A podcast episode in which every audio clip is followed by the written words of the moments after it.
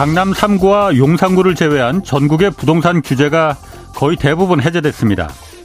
주택 담보 비율 LTV라고 하죠. 이 LTV도 집값의 70%까지 대출받을 수 있게 대폭 완화됐고 분양가 상한제도 없어집니다. 분양받은 아파트 전매 제한 기간도 대폭 완화되고 또 실거주 의무도 이거 폐지됩니다. 다주택자에 대한 도, 종부세와 양도세 등 중과세는 이제 사라지고 이미 집이 있는 사람도 새 아파트 청약하는 거 이거 가능해집니다. 대책 하나하나가 과거 빚내서 집 사라 이 수준을 뛰어넘어 투기를 용인하고 있습니다. 물론 집값이 급격, 급격하게 떨어지면 이 경제 전반에 문제를 일으킬 수 있기 때문에 여기서 나온 고육책이라 생각됩니다. 그러나 그렇다 하더라도 이 규제 완화의 속도나 방향 모두 부동산 투기를 부추기는 내용들이라 매우 우려스럽습니다. 나라 경제가 아무리 어렵다 해도 투기꾼들에게 기대서 이 경제를 살려서는 안 되고 그게 가능하지도 않은 얘기입니다. 윤석열 대통령은 신년사에서 지대 추구에 매몰된 나라엔 미래가 없다 이렇게 말했습니다. 대표적인 지대 추구 행위가 바로 부동산 투기입니다. 네, 경제와 정의를 다잡는 홍반장 저는 KBS 기자 홍사원입니다. 홍사원의 경제쇼 출발하겠습니다. 유튜브 오늘도 함께 갑시다.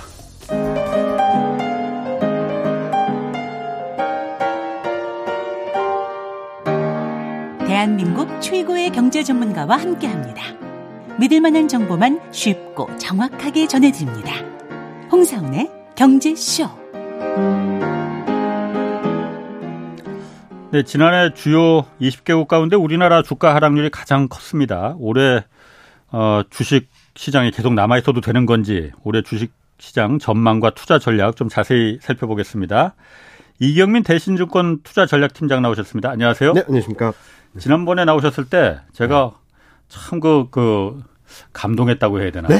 하여튼 말씀을 참 그 조리 있게 재미있게 잘해 주셔서 아유, 감사합니다. 오늘도 하여튼 지금 많은 분들이 네. 이거 주식시장이 계속 남아 있어도 되는 건지 음. 지금이라도 빠져나와야 되는 건지 고민 많으실 거예요. 네. 일단 먼저 오늘 오늘은 좀 반짝했습니다. 네. 특히 반도체, 삼성전자하고 SK 하이닉스가 어. 굉장히 많이 올랐잖아요. 폭등이라고 말해도 될 정도죠. 그러니까 폭등이죠. 네. 이거 반도체가 세액 공제 해준다 이것 때문에 오른 거예요? 뭐 일정 어제 그, 그 만약 그것 때문에 시장이 올랐다라고 한다면 네. 어제 올랐어야 되죠. 그렇지. 네. 네. 근데 어제는 별로 안 올라. 별로 어제 내려갔죠. 내려갔죠. 아. 그리고 또 음, 일정 부분 심리적으로는 좀 영향을 줄 수는 있었을 것 같긴 합니다. 그런데 예. 왜 오늘 이렇게 대폭등을 했는가 두 네. 가지 이슈가 컸다라고 생각합니다. 네. 어, 글로벌 투자은행이라고 할 수 있는 Citi에서 어, 국내 한국 반도체 기업에 대한 긍정적인 view 하반기 네. 2023년 하반기에는 수요가 우위를 보이는 국면으로 들어갈 수 있다. 아, 라는 얘기를 했어요. 예. 그거는 어떤 말이냐면 지금까지는 재고가 너무 많다. 어, 음. 업황이 안 좋다. 수요가 안 좋다라는 얘기 많이 했었는데 예. 지금 실적 시즌 되면서 또 투자 줄이는 계획을 계속 발표하고 있잖아요. 그렇죠. 네. 네. 그러면은 궁극적으로는 공급이 줄어드는 국면으로 들어갈 것이고 수요가 아무리 줄어도 음. 어차피 수요가 준, 준다 하더라도, 하더라도 어, 투자를 줄임으로 인해서 공급과의 음. 괴리가 수요가 우위를 보이는 국면으로 들어갈 수 있다는 전망이 나왔고 때마침 언론이나 뉴스나 이런 데에서 어, 삼성전자도 투자 줄일 수 있다. 지난 이 지난 3분기 음. 실적 시즌 때는 삼성전자는 네. 안 줄인다는 얘기를 했었거든요. 인위적인 감사는 안할 거라고 했잖아요. 근데 네. 오늘 어제 뉴스들을 보면은 삼성전자도 감산할 수 있다. 어, 투자 줄일 수 네. 있다라는 네. 뉴스가 나오면서 이게 딱 맞물린 거죠. 감산을 투자를 줄이고 감산하면은 네. 어, 반도체 메모리 가격이 지금 거의 바닥인데 네. 그게 올라갈 수 있다는 얘기잖아요. 그쵸. 그러니까. 그러니까 수요 공급에 있어서 지금 네. 재고가 너무 많아서 재고를 털어내는 네. 과정이라서 예. 아마 올해 1분기까지는 되게 힘들 것 같습니다. 근데 예. 시간을 두고 바라보게 된다면 공급단에서의 흐름들이 조금은 tone down되는 그림이잖아요. 예. 그러면은 수요가 둔화된다고 하더라도 수요 공급 균형이 맞춰져 있던 상황들이 깨진다라는 거죠. 수요가 아, 우위를 보이는 구간. 예. 그러면은 23년 하반기부터는 turnaround 한다. 근데 이게 왜 중요했냐면은 음. 어 최근까지 재고가 너무 많아서 예. 24년 하반 2024년 상반기에 turnaround 할 수 있다는 view가 조금씩 들어왔었어요. 음. 근데 오늘 보면은 Citi라는 투자은행에서 발표한 내용과 삼성전자까지 투자를 줄인다라고 하니까 이게 딱 맞물리면서 3분기로 땡겨지는 거 아니야? 라는 생각을 한 거죠. 자, 음. 이게 대표적인 케이스가 2021년 8월 달부터 시작, 어, 반도체 업종이 굉장히 안 좋았잖아요. 그 반도체 겨울 온다고 요 Winter is coming 해가지고 난리가 예. 났었잖아요. 근데 그때도 반도체가 계속적으로 우하향하긴 했는데 예. 중간 중간에 등락이 있었습니다. 예. 등락이 있었을 때도 반도체 저점이 어디냐에 대한 고민 논란 때문이었거든요. 예. 처음에는 23년에 돼야지 반도체 업황이 저점을 찍는다라고 해서 대폭락. 예. 아니야. 22년 하반기로 땡겨질 수 있어. 급반등. 예. 어, 2021년 말쯤에는 한 어, 하이닉스가 45% 정도까지 올랐었거든요. 예. 단기간에. 아, 아. 그러다가 아니야. 23년이 음. 돼야지 turnaround 할 거야, 바닥칠 거야. 그러면서 또 폭락. 그러니까 음. turnaround에 대한 시점에 대한 논란으로 시장이 등락을 보였는데 이번에 반도체 주가 흐름들을 감안하는 거는 진짜로 바닥이 어디냐. 예. 어, turnaround 하는 아. 구간이 어디냐라는 걸 논란도 또 들어간 거죠. 음. 아니 그런데 네. 제가 궁금한 게 네. 이번에도 그럼 그 오늘 그러니까 반도체가 이렇게 폭등이라고 말할 정도로 오른 게 네. 씨티 그 씨티은행 거기 말하는 거죠? 그러니까 네네 맞습니다. 씨티에서 나온 그 투자 그 아니 그 보고서에 네. 반도체가 이제 그 굉장히 좋다. 네. 그리고 삼성전자가 이제 투자도 삼성전자가 말은 이제 인위적인 감산 없다고 음. 했지만 감산할 거다라는 것 때문에 그랬다는 거잖아요. 네네. 네. 아니 이렇게 무슨 뭐 공인기관도 아니고 음. 민간 그 투자은행의 네. 분석 보고서 하나가 이렇게 막 그 좌지우지합니까? 일단은 음좀 파워풀하죠. 그러니까 외국인 투자자들이나 이런 쪽들에 대한 네. 영향력도 크고. 네. 근데 어떻게 보면은 좀 이런 긍정적인 뉴스를 어. 기다렸던 것 같긴 합니다. 코스피가 아직까지 전저점을 깨지는 않고 있잖아요. 예, 예. 근데 삼성자는 기다렸다. 전저점 수준 그리고 아. 하이닉스는 전저점을 깨는 듯한 모습까지 보여줬기 때문에 예. 가격이 싼데 뭔가 올라갈 만한 이유는 없었던 예, 찾고 있었던 상황에서 땅땅 터트려 주니까 아. 팍 튀는 그림이 나왔다라고 볼 수 있겠죠. 그 만약 그 가짜 뉴스면 어떻게 합니까? 왜냐하면 지난번에 그 반도체 겨울 온다고 할 때 그때는 네. 어디 그 골드만삭스에서 나왔었나요? 아, 어디서 나왔을까? 외국계에서 네, 외국계 나왔어요. JP 모건인가 뭐 네, 뭐 그것도 결국은 안 맞았잖아요. 네. 어, 겨울이 아니고 무슨 온난화 정도로 했다. 그래서 그때 사실은 왜냐면은 반도체주가 다 그때 폭락을 했잖아요. 폭락을 네. 했는데 그때 분명히 공매도도 굉장히 많았습니다. 음, 맞습니다. 그 의도가 있는 보고서 아니었나. 음, 또 왜 그런 거 수사를 안 하는지 저는 사실 모르겠거든요 개인적으로. 그때, 제가 기자라서 그런지 몰라도. 그때 말씀을 드리면은 네. Winter is coming 자료 쓰고선 한국 반도체 기업이 대폭락했지 않습니까? 예. 그 다음 주에 투자 의견 비중 확대로 바꿨어요. 폭락시키고 나서? 네. 그건 범죄예요, 그거는. 그래서 저희도 어. 어. 얘네 무슨 생각이지? 아니 이, 이, 이, 이 게 가능한 건가? 그러니까 그 친구들의 아. 의견은 예. 어 우리가 그 가격대에서는 좀 베어리시하게 봤는데 예. 워낙 주가가 급하게 떨어져서 이 정도 가격대면은 충분히 저점 매수해도 될 것 같은데라는 음. 식으로 해서 투자 의견을 바꿨는데 근데 만약에 제가 그랬으면 아마 엄청나게 비난을 받았을 것 같은데 예. 거기에 따라서 시장이 많이 움직이는 거라고 생각하죠. 그리고 또 재밌는 음. 거는 이번 CT에서 발표된 자료 내용이 저희 대신증권 음, 반도체 애널리스트 의견이랑 똑같아요. 예. 근데 저희 반도체 애널리스트가 말했던 것보다 CT에서 음. 딱 나오니까 굉장히 폭발력이 컸던 거죠. 아, 뭔가 미국에서 이 대규모 투자 은행들이 말하는 거는 뭔가 근거가 있겠지. 참 그렇군요. 그게 그 보고서 하나에 이렇게 막 그 그럼 예를 들어서 네. 그런 반도체 기업들이나 뭐 배터리 기업들이나 이런 큰 주가에 큰 영향을 네. 미치는 기업들은 그런 애널리스트에 이건 뭐 그냥 개인적으로 물어본 네. 겁니다. 네.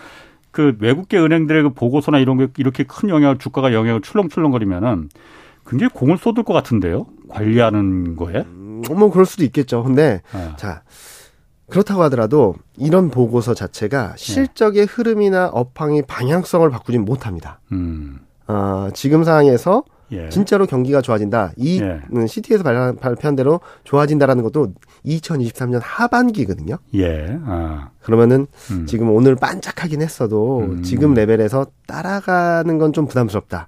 왜냐면 1분기 실적 시즌 확인해야 될 것이고 예. 2분기, 1분기, 2분기 중에 저점이 실적이나 업황 저점이 언제인지 확인해야 될 것이고 예. 확인해야 될 게 좀 많아요. 그러니까 예.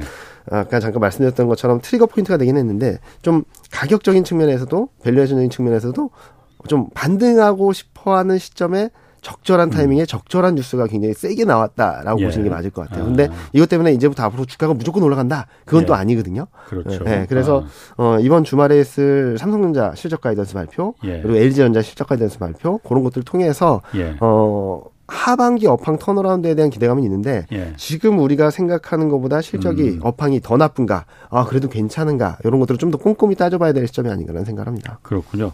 어쨌든 그러면은 주가가 하여튼 작년에 굉장히 내려갔잖아요. 그렇죠. 뭐 어제는 2,200선도 이제 깨졌는데 네. 작년에만도 한 20% 이상 하락했고, 네. 그럼 이게 이걸 그냥 단순한 늘상 있는 조정 흔히 말하는 그 조정 장세 네. 그렇게 봐야 되는 건지 아니면 이게 유달리 좀 특이하게 좀그 하락세가 긴 건지 네. 이건 어떻게 봐야 되는 겁니까? 하락세 긴 건 맞죠. 아. 2021년 6월 고점 이후 네. 어떻게 보면은 뭐 삼성전자나 이런 쪽들을 뭐 해서 본다면 예. 21년 1월이 고점이거든요. 아. 22년 1월, 23년 1월, 2년 정도 음. 조정을 받고 있다. 예. 좀더 떨어지는 된다면 2년 넘게 가격 조정을 받고 있는 거거든요. 음. 그러니까 박스권 등락을 되게 장기간 한 적이 있습니다. 예. 근데 3,600, 3,300에서 2,200, 2,100대까지 쉬지 않고 등락은 있긴 하지만 우하향하는 그림을 보여준 거는 거의 제가 본 바로는 거의 없는 것 음. 같아요. 음. 예. 자, 그러면은 왜 이렇게 시장이 어. 과민하게 반응을 하는가? 첫 번째로는, 음, 2020년 3월부터 2021년 예. 1월까지 너무 올랐다는 거죠. 너무 올랐어. 1,400에서 3,100까지 예. 쉬지 않고 올랐지 않습니까? 예, 예. 더블 그렇죠. 이상 한 겁니다. 예. 1년이 안 되는 시간 동안. 예. 그리고 좀 시간을 거쳐서 2021년 6월에 3,300을 넘었었고요. 예. 이게 너무 셌다라는 음. 겁니다. 그러다 보니까 한국 시장 거기다 한국이랑 중국 신흥국 시장은 달러가 강세 반전하면서 미리 꺾였거든요. 21년 예. 6월 달에. 아, 아. 근데 미국은 21년 말까지 사상 최고 챙진을 했습니다. 예. 그러니까 미국 음. 기준으로 보면 이제 조정이 1년 지난 거예요. 음. 이제 네. 겨우. 네. 아. 음, 그런데 한국을 비롯한 신흥 아시아 증시는 달러 강세 그리고 긴축 예. 거기다가 어 대외 변수에 더 예민한 음, 음. 신흥국들이 먼저 경기가 꺾이면서 예. 시장 흐름들이 굉장히 안 좋아지기 시작했고 한국은 거기다가 반도체 업황 악화 예. 어, 그리고 작년 같은 경우는 중국 경기가 너무 안 좋았다는 점 예. 달러보다도 원화가 더 약하다는 점 이런 것들이 너무나도 복합적으로 나오면서 시장이 계속적으로 밀렸던 그림이라고 예. 볼수 있겠죠. 근데 굉장히 이례적으로 길었다라고 생각을 하고 있습니다. 어, 그럼 원래는 1년 12달 중에서 1월이 제일 그러니까 좀 많이 오른다면서 통계적으로 보면은 그래서 뭐 이게 아, 1월 효과라고도 하던데 네. 1월 효과는 올해 그럼 좀 가능성 있습니까? 솔직히 말씀드리면 아. 구간을 잘라서 보면 1월 효과가 있는 것처럼 보여요. 아, 그것도 처럼 보이는 거예요. 네. 어. 근데 2000년 어. 이후, 2010년 이후 1월 효과를 보면은 네. 거의 무의미합니다. 어. 상승률 평균 수익률을 보면은 한 0.4, 0.6 정도밖에 안 돼요. 어. 그리고 12개월 중에 어느 순 어느, 어느 정도 위치냐 하면은 중간밖에 안 됩니다.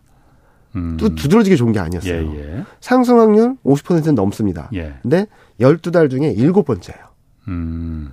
눈에 띄게 좋은 게 아니거든요. 네. 근데 많은 분들이 그리고 1월 효과를 기대하는 것은 첫 번째가 정책이 나온다.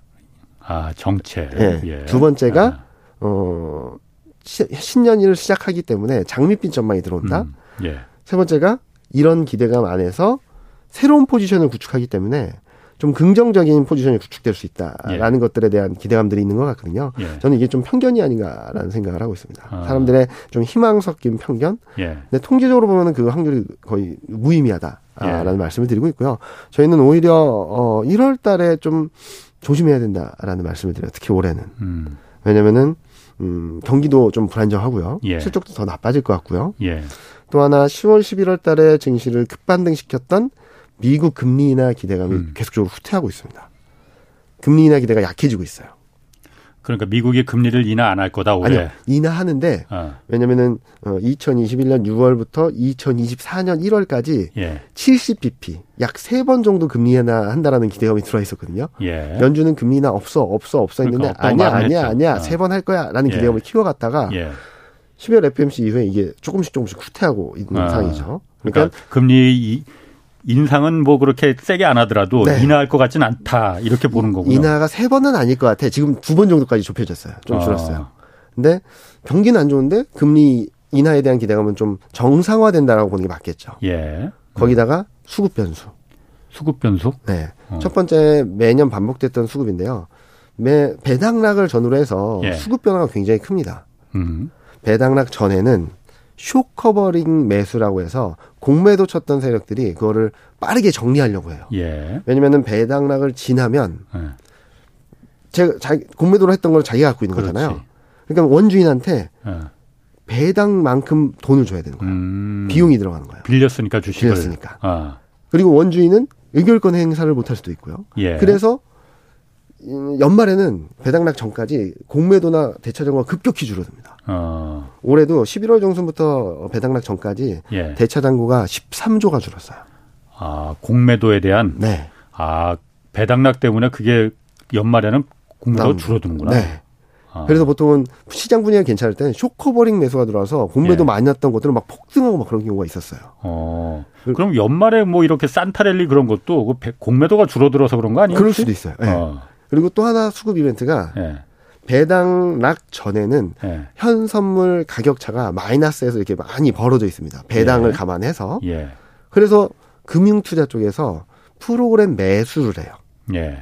그러니까 선물은 떨어져 있고 현물은 음. 여기 위에 있는 거잖아요. 예. 그래서 이렇게 베이시스가 그렇죠. 마이너스인데 그렇죠. 어, 선물은 어, 현, 아, 이 반대겠죠. 반대라서 현물을 사고 선물을 파는 거래를 해요. 예. 어. 배당을 받으니까. 어. 근데 배당락이 지나면 이게 다시 정상화되잖아요. 음, 예. 그럼 들어왔던 돈은 빠져나가고 빠져나가겠죠. 예, 예. 이, 것 또한 3조 3천억이 들어왔습니다. 금융투자 예. 쪽에서. 예. 그러니까 이게 반대 현상이 벌어지는 거죠. 공매도는 다시 새롭게 쌓아가야 되고 아. 프로그램 매수 들어왔던 예. 거는 매도로 나가야 되고. 예. 음. 그래서 이게 두 개가 겹치면서 시장이 어 2022년 말 2거래일 동안 대폭락했잖아요. 예. 그때 금융투자 쪽에서 1조 3천억이 나왔습니다. 음. 그리고 연초에 이틀 거래 동안 또 폭락을 했었잖아요. 예, 예. 그때도 금융투자 쪽에서 한 5천억, 6천억 정도가 나왔어요. 음. 그런 수급 변수 때문에 시장이 흔들렸는데, 자, 그러면은, 어? 그런 수급 변수면, 연말에는 올랐어야 되고. 그러니까. 연초에는 빠지는 건 오케이인데, 예. 왜 연말엔 안 올랐냐? 예. 여기에 또 다시, 또 다시 수급에 딱 중심을 잡, 잡고 있는 게 외국인이죠. 외국인. 외국인이 계속 매도했어요. 12월 내내. 12월 달에 음. 1조 7천억 정도로 매도했고요. 지금도 계속 매도하고 있고 오늘 조금 샀죠. 반도체 좀 소식들이 예. 들려오면서. 예. 그때를 빼고, 빼고는 계속적으로 매도를 하고 있거든요. 그러니까 음. 외국인 매도가 있다 보니까 매수의 힘이 반감되고 매도 음. 연말 연초에 매도 전환된 거는 영향력이 배가 되는 거죠. 예. 그래서 음. 연말에는 산타랠리가 있, 있나 없나 있나 없나 했는데 별로 없었고 예. 배당라이 끝나자마자부터 대폭락하는 이유가 수급 때문에. 네, 수급의 변수가 좀 영향이 컸다. 아니 그러면 외국인 같은 경우에는 뭐 다른 걸 다 떠나서 외국인 네. 같은 경우에는 주로 이제 환차익도 네. 많이 노리니까 네. 달러 강사 때 달러 강세 때야 뭐 빠져나가는 게 뭐 그그 그 이해가 간다 하더라도 요즘은 달러가 지금 1,200한 얼마까지 내려왔어? 60원, 1,260원 뭐 네. 이렇게까지 내려왔잖아요. 네. 월화가 계속 강세를 하고 있잖아요. 그렇죠. 그러면은 지금은 오히려 외국인들이 들어와야 되는 때 아닌가? 그쵸, 그쵸. 환차익을 노리고. 네. 근데 외국인들은 왜 빠져나가요 또? 자, 첫 번째로는 시점이 되게 맞물렸는데요. 예. 12월 중순에 원달러는 1,305원 정도 했습니다. 예. 그러다가 음. 1월 초에 1,260원대까지 떨어졌거든요. 예. 이 기간 동안에 외국인이 7,000원 넘게 팔았어요. 음. 왜 팔았나? 음. 시점을 딱 보면은 첫 번째로 어, 트리거 포인트는 실적입니다. 실적. 실적. pre 예. earning season이라 그래서 예. 본격적인 실적 시즌이 되기 전에 애널리스트들이 음. 자기가 맡고 있는 기업들에 대한 실적 전망치를 revise해요. 그러니까 예. 업데이트해서 발표를 해요. 음. pre earning season 되니까 이익 전망치가 또 뚜두두둑 떨어지는 거예요. 음, 실적이 안 좋았구나. 네. 안 예. 좋으니까 또 뭐가 바뀌냐? 이익 대비 주가 배율이 예. 비싸 보여요. 아하. 코스피는 많이 떨어졌는데 예. valuation이라고 하는 PER이라는 지표가 예. 10.6배예요. 10.6배. 네. 아. 자, 이게 어, 어느 정도 수준인지 좀 예, 예, 가늠이 안 되실 수 있는데 코스피 3천선대 2021년 하반기 때 코스피가 3천선대 11배, 10.6배, 10.7배 이 정도였거든요. 3천일 때. 네. 아, 그럼 뭐 3천일 때도 그런데 지금 2천일 때 10.6배면 뭐 엄청 valuation이 비싼 그러게. 거죠. 예. 음. 그러니까 외국인 입장에서는 야, 실적 떨어져. valuation 비싸.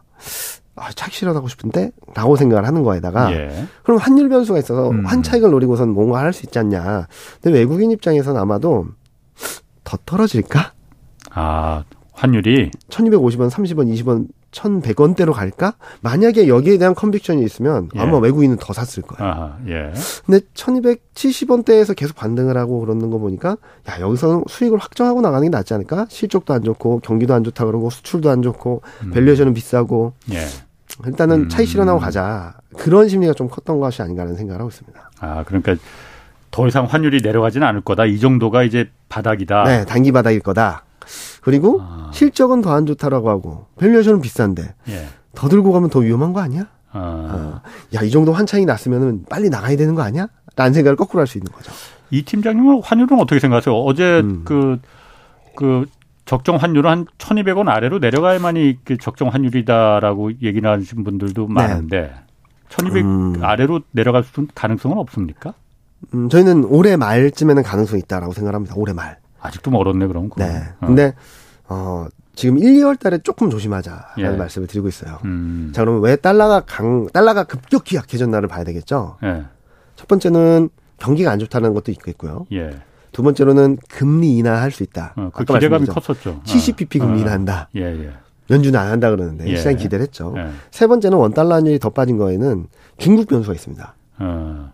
방역 조치 완화, 제로 코로나 폐기. 그렇죠. 어. 요세 가지 변수가 맞물려 있었는데 경기는 계속 안 좋을 것 같아요. 예. 근데 경기가 안 좋아지면은 심리적으로 안전한 거를 찾을 수도 있겠죠.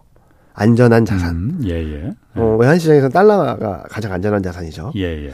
자, 그리고 두 번째로는 금리 인하 기대 아까 말씀드렸던 것처럼 세 번 금리 인하할 수 있다는 기대감이 한 두 번 정도로 좁혀지고 있습니다. 아하. 저희는 좀 더 좁혀질 거라고 보고 있거든요. 네. 그럼 더 약해지지는 않겠죠. 예. 아, 달러가. 네. 그리고 세 번째로는 원화 약세, 원화 강세를 더 야바, 야위했던, 야기했던 게 중국 변수라고 말씀드렸는데, 예. 어, 방역 조치 완화는 저는 충분히, 음, 올해 23년에 대해서는 굉장히 좋은 변화라고 생각합니다. 기저 효과도 있고 정책 효과도 있고 거기다 방역 조치 완화까지 들어오면 23년에는 굉장히 좋을 것 같아요. 중국 예. 경기가. 예. 근데 지금은 시장이 기대한 것만큼 중국 경기가 빠르게 돌아설까?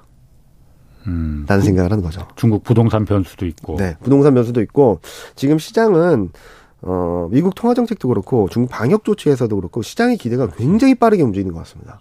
어. 연 미국 중앙은행에서 기대. 네, 그러니까 기대가 그러니까 중국에 대한 기대가 네. 방역 조치가 사실 그 지금 섣불리 풀었다가 막 난리가 몇 백만 명 뭐 죽을 수도 있다고 뭐 네. 그런 얘기도 나오는데. 그러니까 예를 들면 미국은 중앙은행이 금리 인상 속도 조절을 얘기를 했거든요. 네. 금리 인상을 할 건데 금리 인상 폭을 조절할 거야라고 했더니 시장의 기대는 금리 인상 속도 조절, 금리 동결, 어. 금리 인하 50bp, 70bp 이렇게까지 한 거예요. 앞서 나가네. 네. 그리고 예. 또 방역 조치 완화에 있어서도 예. 방역 조치 완화, 제로 코로나 폐기, with 코로나, 수요 회복, 소비 회복, 경기 회복. 어, 그것도 앞서 나가네. 네.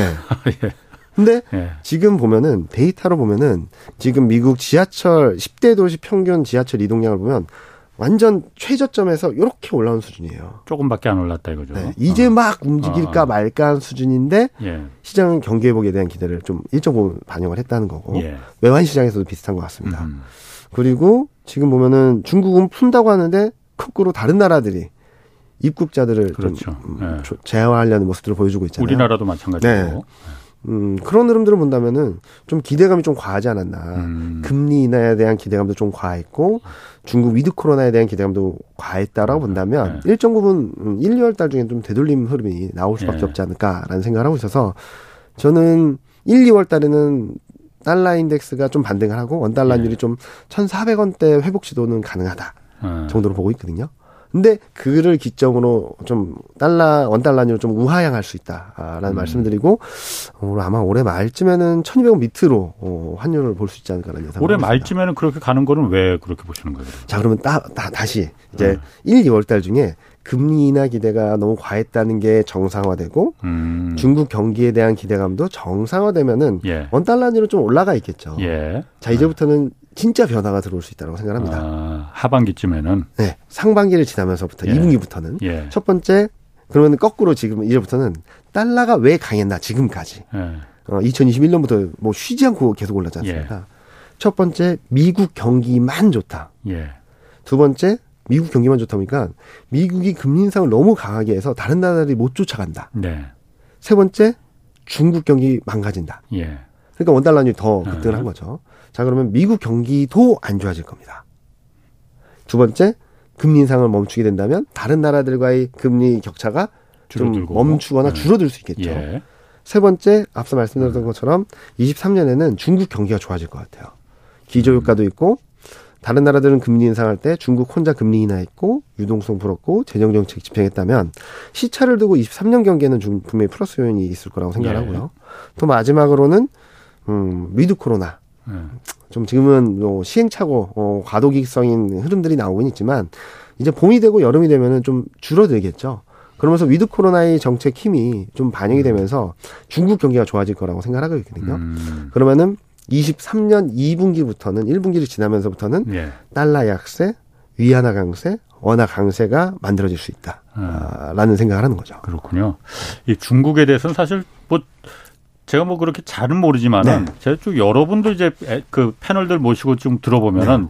그러니까 제가 종합을 할 수가 있잖아요. 보면은 전반적으로는 중국에 대해서 좀 그 장밋빛이 좀 많은 것 같긴 네, 한데 네, 중국의 그 부동산 문제는 이제 차차고 네, 그건 네, 떠나고 그건 떠나서 이 코로나만 보면은 너무 지금 좀 급하게 좀 푸는 거 아닌가. 그래서 이게 정말 원래 이제 코로나가 발생한 것도 거기였잖아요. 네, 맞습니다. 거기서 변종도 많이, 많이 생기고 원래 맞습니다. 많은 인구가 모인 데서 맞습니다. 많은 변종도 새로운 변종도 생기는 서로 서로 섞이고 섞이고 하다 보거든. 네. 그래서 이게 정말 또 다른 또 다른 제2의 코로나 사태가 번지는 거 아닌가? 네. 하여튼 그런 우려도 그러니까 저는 이제 좀 들더라고요. 네. 그래서 그 부분은 좀 어떻게 봐야 될지 모르겠어요. 앞으로. 음, 뭐 제가 뭐 감염병 전문가는 아니지만 그래서 근데 네. 이번에 여러 번 경험을 했고 변이도 여러 번 경험을 네. 했지 않습니까? 그래서 각국이 먼저 나서서 방역 조치를 좀 타이트하게 가져가는 거죠. 음. 저는 그래서 먼저 네, 네. 먼저 그러니까 중국이 이렇게 푼다 그래도 우리는 못 받아라고 하는 거잖아요. 아, 근데 그렇다고 해서 그게 막아지나? 그거는 음. 가능하지 않을 것 같아요. 우리가 경험해 봤잖아요. 어, 그렇긴 한데 네. 일단 최소한으로 음, 음. 방어력, 최대한의 방어력을 먼저 펼치고 있다는 건 저는 네. 좀 긍정적으로 보고 있고요. 그리고 또 한편으로 말씀드리면 지금도 한국에서 코로나 확진자가 몇만 명씩 나오고 있습니다. 그렇죠. 예. 네. 그러니까 방역 조치가 완화되면은 이제 감기처럼 인식되는 시간이 좀 필요하다라고 음. 생각을 하거든요. 어, 중국은 아직까지 그런 시각이 없는 것 같아요. 그렇죠. 네. 그렇죠. 그 시각을 가지고 적응하는 데까지 네. 3개월에서 한 6개월 정도가 걸린다라고 봤을 때, 어, 2023년 올해 봄을 지나면서는 조금 다른 나라들이 겪었던 것처럼 좀 안정화 단계, 그러니까 네. 어, 코로나19가 안정화된다는 건좀 봐야 되긴 하겠지만 어, 시장에서 적응하는 과정들을 좀 거칠 수 있고 좀 경제적 경기적인 측면에선 음. 좀 플러스 요인이 될 수 있다라고 보고 있는 음. 거죠. 그러니까 그 코로나 뭐 이게 주식 얘기하다가 코로나로 좀 흐르긴 흐르는데 네. 코로나가 위험한 거는 네. 한국도 지금 감염 환자는 계속 몇만 명 되잖아요. 네, 네, 네 병원 시설이 의료 시설을 커버할 수 있는 거거든요. 중국이 그러면은 커버할 수 있을 만한 의료 시설이 되겠느냐. 그게 지금 제일 걱정인 맞습니다. 거거든요. 그러면 정말로 다시 옛날처럼 제로 코로나보다 더 그야말로 강한 봉쇄로 네. 돌아갈 가능성도 있습니다. 네, 맞습니다. 그럴 수도 있죠. 코로나 얘기 이제 그만하고. 알겠습니다. 아까 미국 어쨌든 금리가 제일 지금 관심사잖아요. 네. 미국 금리가 지금 4.5%란 네, 말이에요. 네. 한국이 3.25%고 미국이 올해 어, 금리를 앞으로도 조금 더 올리긴 올릴 것 네, 같긴 해요. 올릴 겁니다. 아마도. 내리겠느냐 그런데 금리를 인하하겠느냐 음, 그 네. 가능성은 어떻게 보십니까? 뭐 올해 하반기라 연말이라 하더라도 일단은 저희 하우스뷰 내로는 네. 아직까지는 3월 FMC를 기점으로 금리 동결을 선언할 수 있다 정도로 말씀드리고 있어요. 동결을 선언한다. 네, 그러니까 아. 2월, 3월 달에 25bpc 금리 음. 인상을 해서 5%까지 가고 예. 좀 물가상에 따라서 음. 한번 더 5.25까지는 열려 있다라고 생각한다 하더라도 예.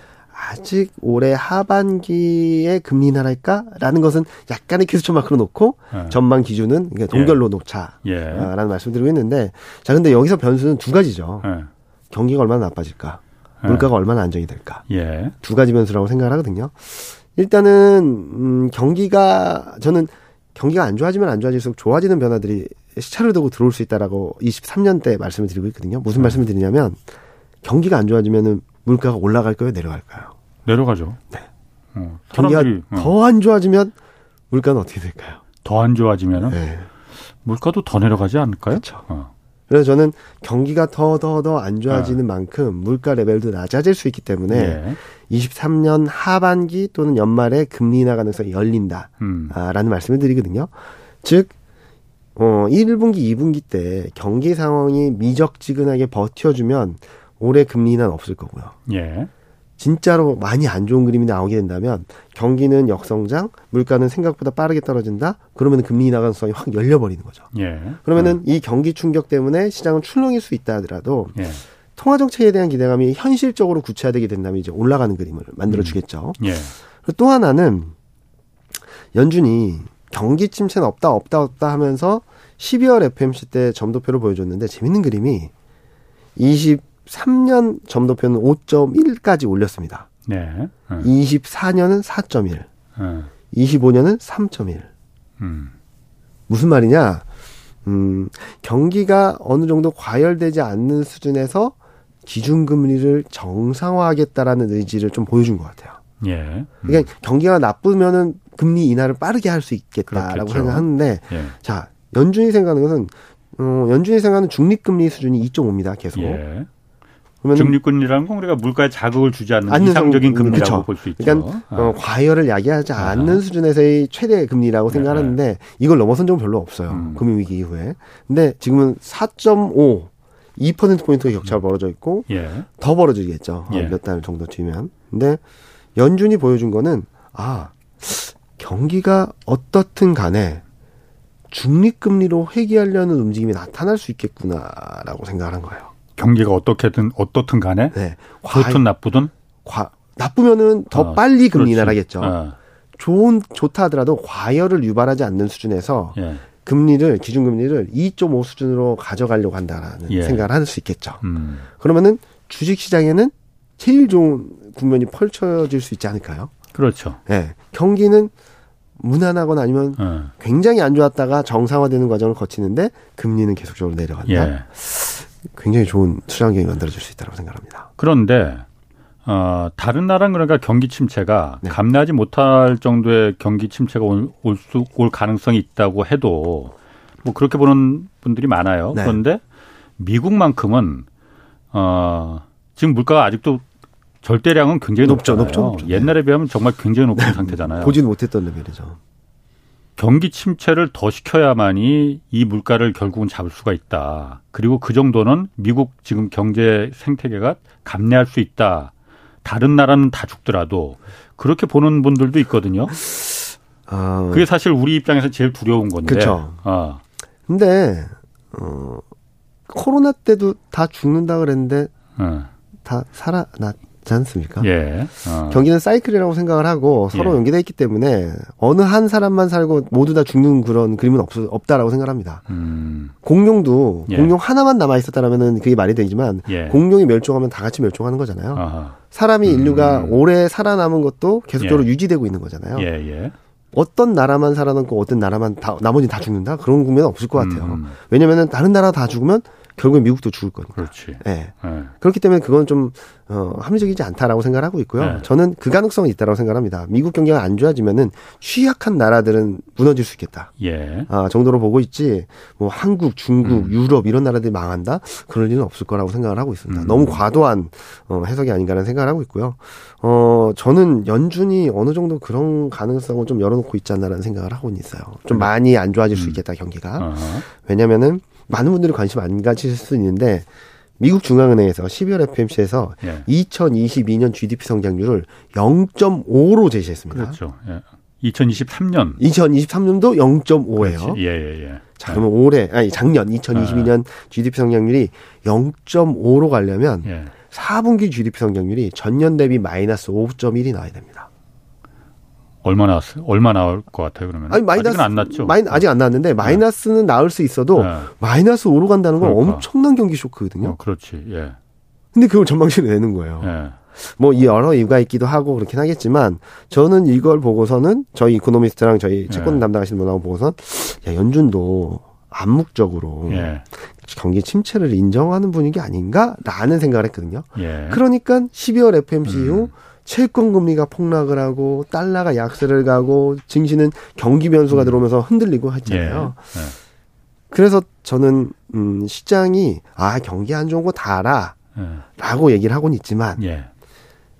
예상했던 것보다 진짜로 안 좋은 그림이 보여지게 된다면 음. 충격을 받을 수밖에 없다. 음. 아, 라고 생각을 해서 저희는 1월, 2월 달까지 좀 증시 대응에 있어서는 좀 조심하자라는 예. 말씀을 계속적으로 음. 드리고 있고요.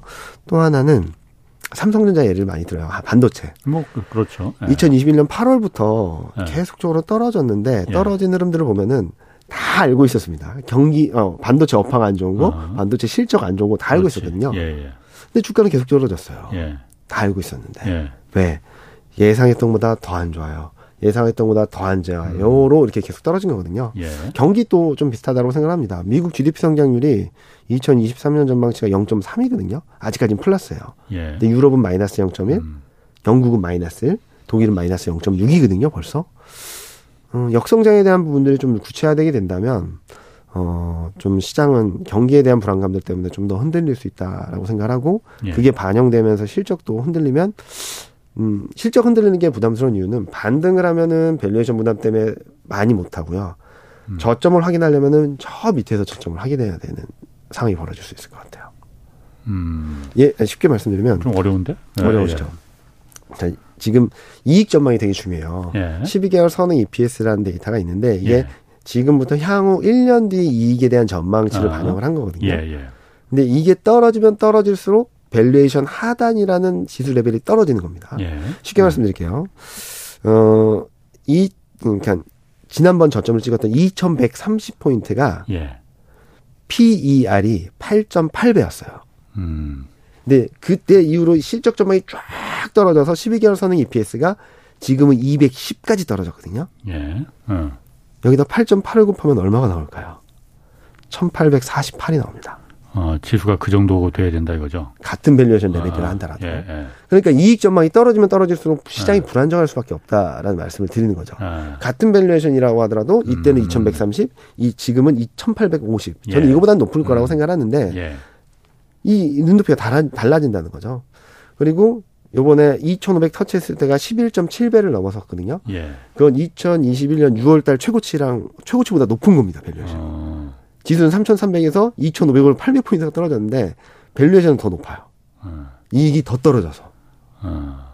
그래서 음, 이익 전망이 빠르게 안정을 찾아야지 시장이 바닥을 잡을 수 있다는 말씀드린 이유도 디딜 만한 발판이 생기는 거죠. 지금 어. 디딜 만한 발판이 계속 떨어지는 거예요. 예. 저는 어. 점프했다가 올라갔다가 내려가는데 아, 여정 이 정도면은 내가 바닥을 디딜 수 있겠지 했는데 이익 전망이 떨어지면 이 정도 내려와야지 바닥을 디딜 수 있는 발판이 생긴다라는 음. 거죠. 음. 그래서 지금은 이익 전망이 경기도 되게 중요한데 예. 4분기 실적 시즌 이후 뭐 뉴스나 아니면 데이터들을 통해서 23년 1분기가 1분기 이익 전망이 얼마나 떨어지나 연간 이익 전망이 얼마나 떨어지나 예.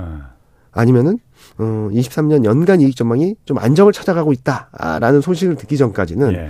어, 좀 투자하시는 데 있어 좀 보수적으로 어, 예. 어, 좀 리스크 관리를 좀 더 강화하는 기회로 삼아야 되지 않을까라는 생각을 하고 있습니다. 어, 아, 그 증권사에서는 그렇게 뭐 다 이렇게 막 그 주가 지수를 뭘 아까 말하는 대로 곱하고 뭐 숫자로다가 해서 이렇게 딱 나오고 아 이거하고 비교해서 아 이거는 네. 지금 그 과대 포장됐다. 네, 네, 뭐 네. 아니다 이게 네.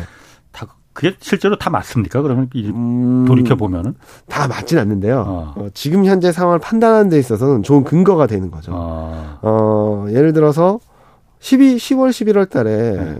코스피가 급반등을 했지 않습니까? 네. 근데 제가 11월 전망, 12월 전망을 할 때 계속적으로 베어리시한 전망을 드렸었거든요. 네. 그 이유는 경제 전망과 이익 전망은 떨어지는데 네. 주가는 통화 정책에 대한 기대감에 너무 많이 올라왔다. 음. 이 괴리율이 그러니까 경, fundamental과 주가 간의 괴리율이 얼만큼 되나를 보는 게 네. 대표적으로 그냥 PER이라는 valuation 데이터예요. 그렇지, 예. 예, 이게 높으면은 음. 둘이 간극이 멀어진 거죠. 예.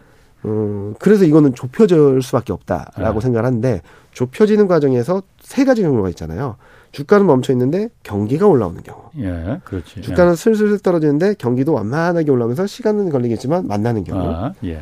주가와 경기는 더 떨어지는 주가와 실적은 더 떨어지는데 얘가 만나려면 이렇게 떨어져야 되겠죠. 그렇지, 그렇지. 음. 네. 지금은 이, 이, 이, 과정인 것 같다. 맨 마지막 부분. 네. 음. 경제 전망과 이익 전망이 경제 전망, 이익 전망이 계속적으로 떨어지고 있어서 아. 지금은 좀 이 간극이 좁혀지기 위해서는 가격 조정이 좀 불가피하다라고 그렇군요. 생각을 하고 있습니다. 그럼 아까 말씀하시기를 어, 증권회사에 계시지만은 올해 1, 2월 이거 조심해야 된다 네. 이렇게 말씀하셨잖아요. 네. 조심하라는 말은 주식 투자 함부로 하지 말라는 거잖아요. 네.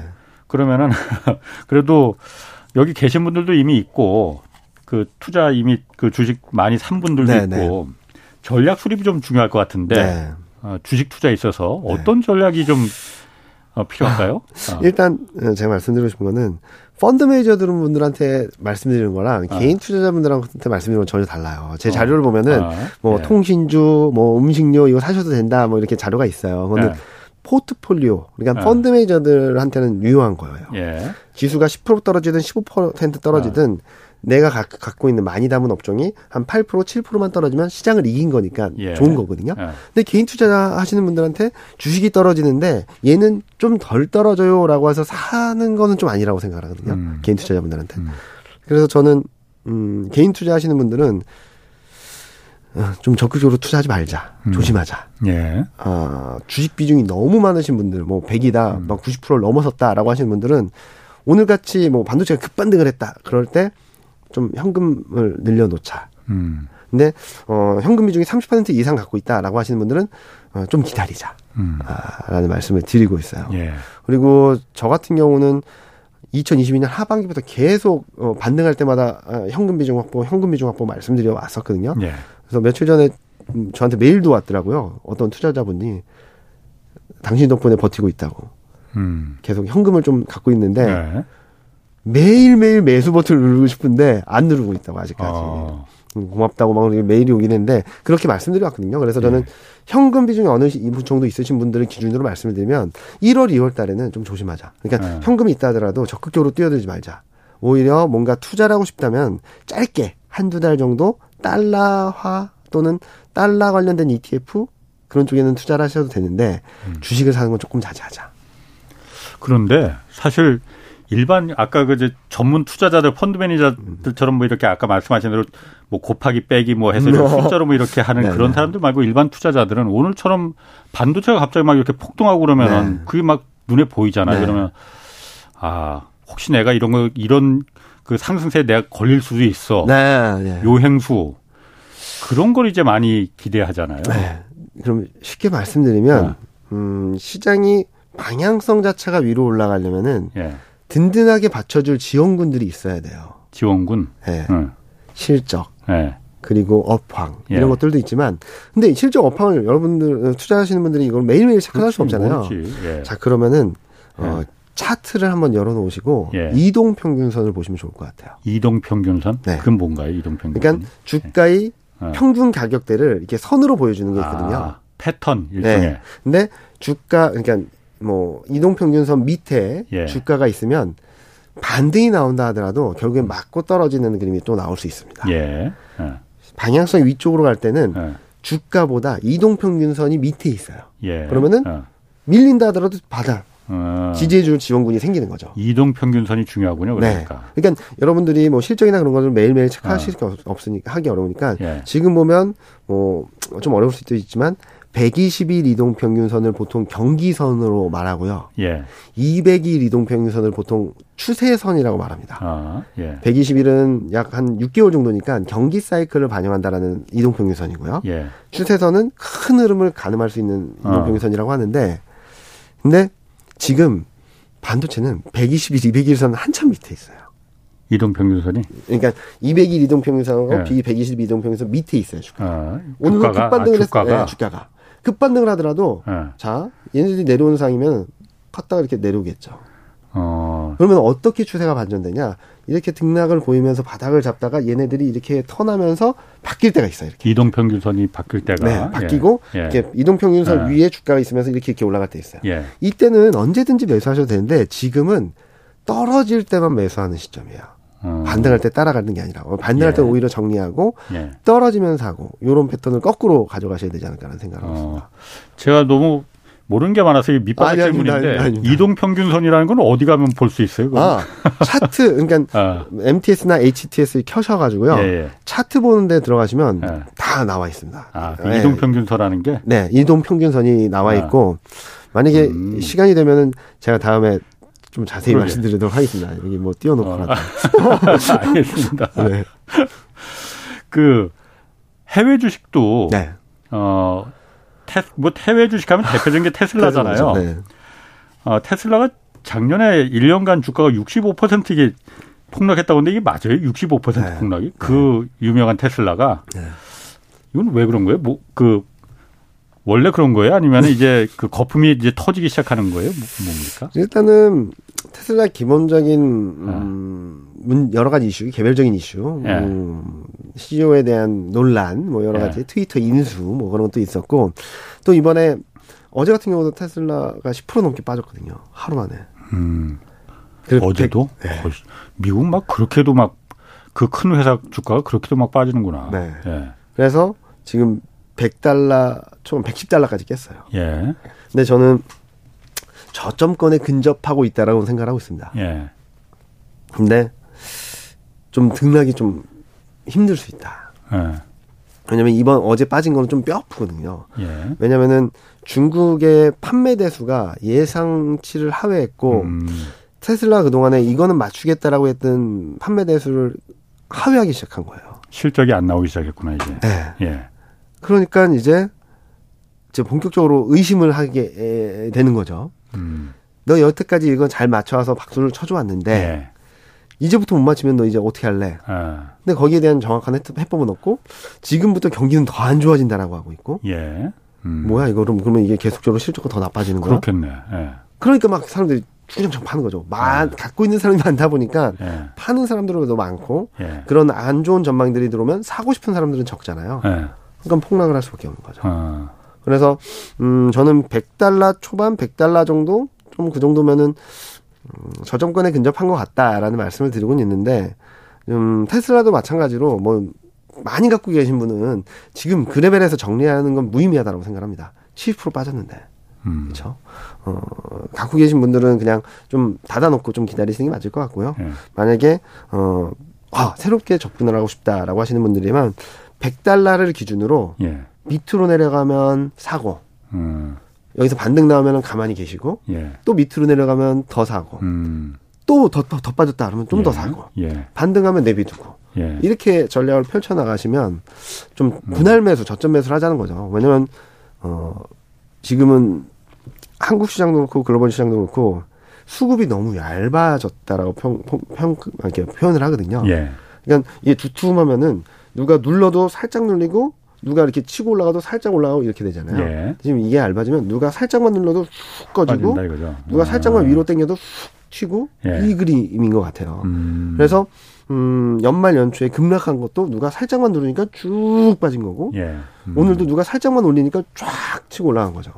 아니 테슬라뿐만이 아니고 뭐 구글이니 애플이니 뭐 넷플릭스 빅테크 기업들은 뭐 테슬라가 가장 많이 빠졌다고는 하지만은 네, 다, 다 어쨌든 다 내려가잖아요. 네네네. 네, 네. 그건 이게 그냥 고금리로만 설명할 수 있을 만한 건 아닌 아니죠. 것 같은데. 예. 수익성에 대한 걱정들이 계속적으로 들어오는 거죠. 수익성. 네.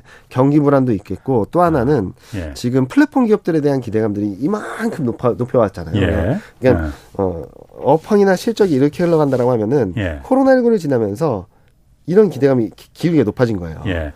기울기가 이렇게 있다 높아지니까 주가는 이렇게 올라간 거죠. 더 올라갔다 이거죠. 네. 네. 그러다가 이 기울기가 낮아지니까 예. 이렇게 떨어지는 거죠. 음. 또 언더슈팅이 나오는 거고. 예. 그런데 여기에 대해서 다시 올라갈 거예요라는 컨비션이 주기 전까지는 바닥을 기거나 아니면 좀 더 떨어질 가능성이 있다라고 보는 게 맞을 것 같아요. 지금 그러면은 그 다시 올라갈 거란 그 기대 그 확신은 그럼 못 주고 있는 상황이에요. 아직까지는요. 더 안 좋을 수 있다라고 걱정을 하는 거죠. 어. 일단은 플랫폼 기업들의 광고 수익성이 떨어지고 있고요. 예. 음. 아 떨어지고 있습니까? 네. 오히려 지금 KBS도 지금 그 광고 다 그쪽에 뺏긴다고 하는데. 근데 어 자. 100만 원을 벌 거야 라고 해서 했었던 데가 예. 20만 원이었던 게 100만 원을 벌 거야 라고 하면서 어. 이렇게 올라왔다가 예. 120만 원 갔다 이제 100만 원, 90만 원 떨어지면 사람들의 심리는 떨어졌다라고 생각하는 거잖아요. 음. 여기까지 올라간 걸 생각하는 게 예. 아니라. 근데 지금 음 여러 가지 플랫폼 기업들이 광고 수입이 이렇게 올라왔다 이렇게 좀 꺾이는 상황이거든요. 아. 특히 중국 인터넷 기업들은 전체적인 광고 시장의 규모가 작아진 거.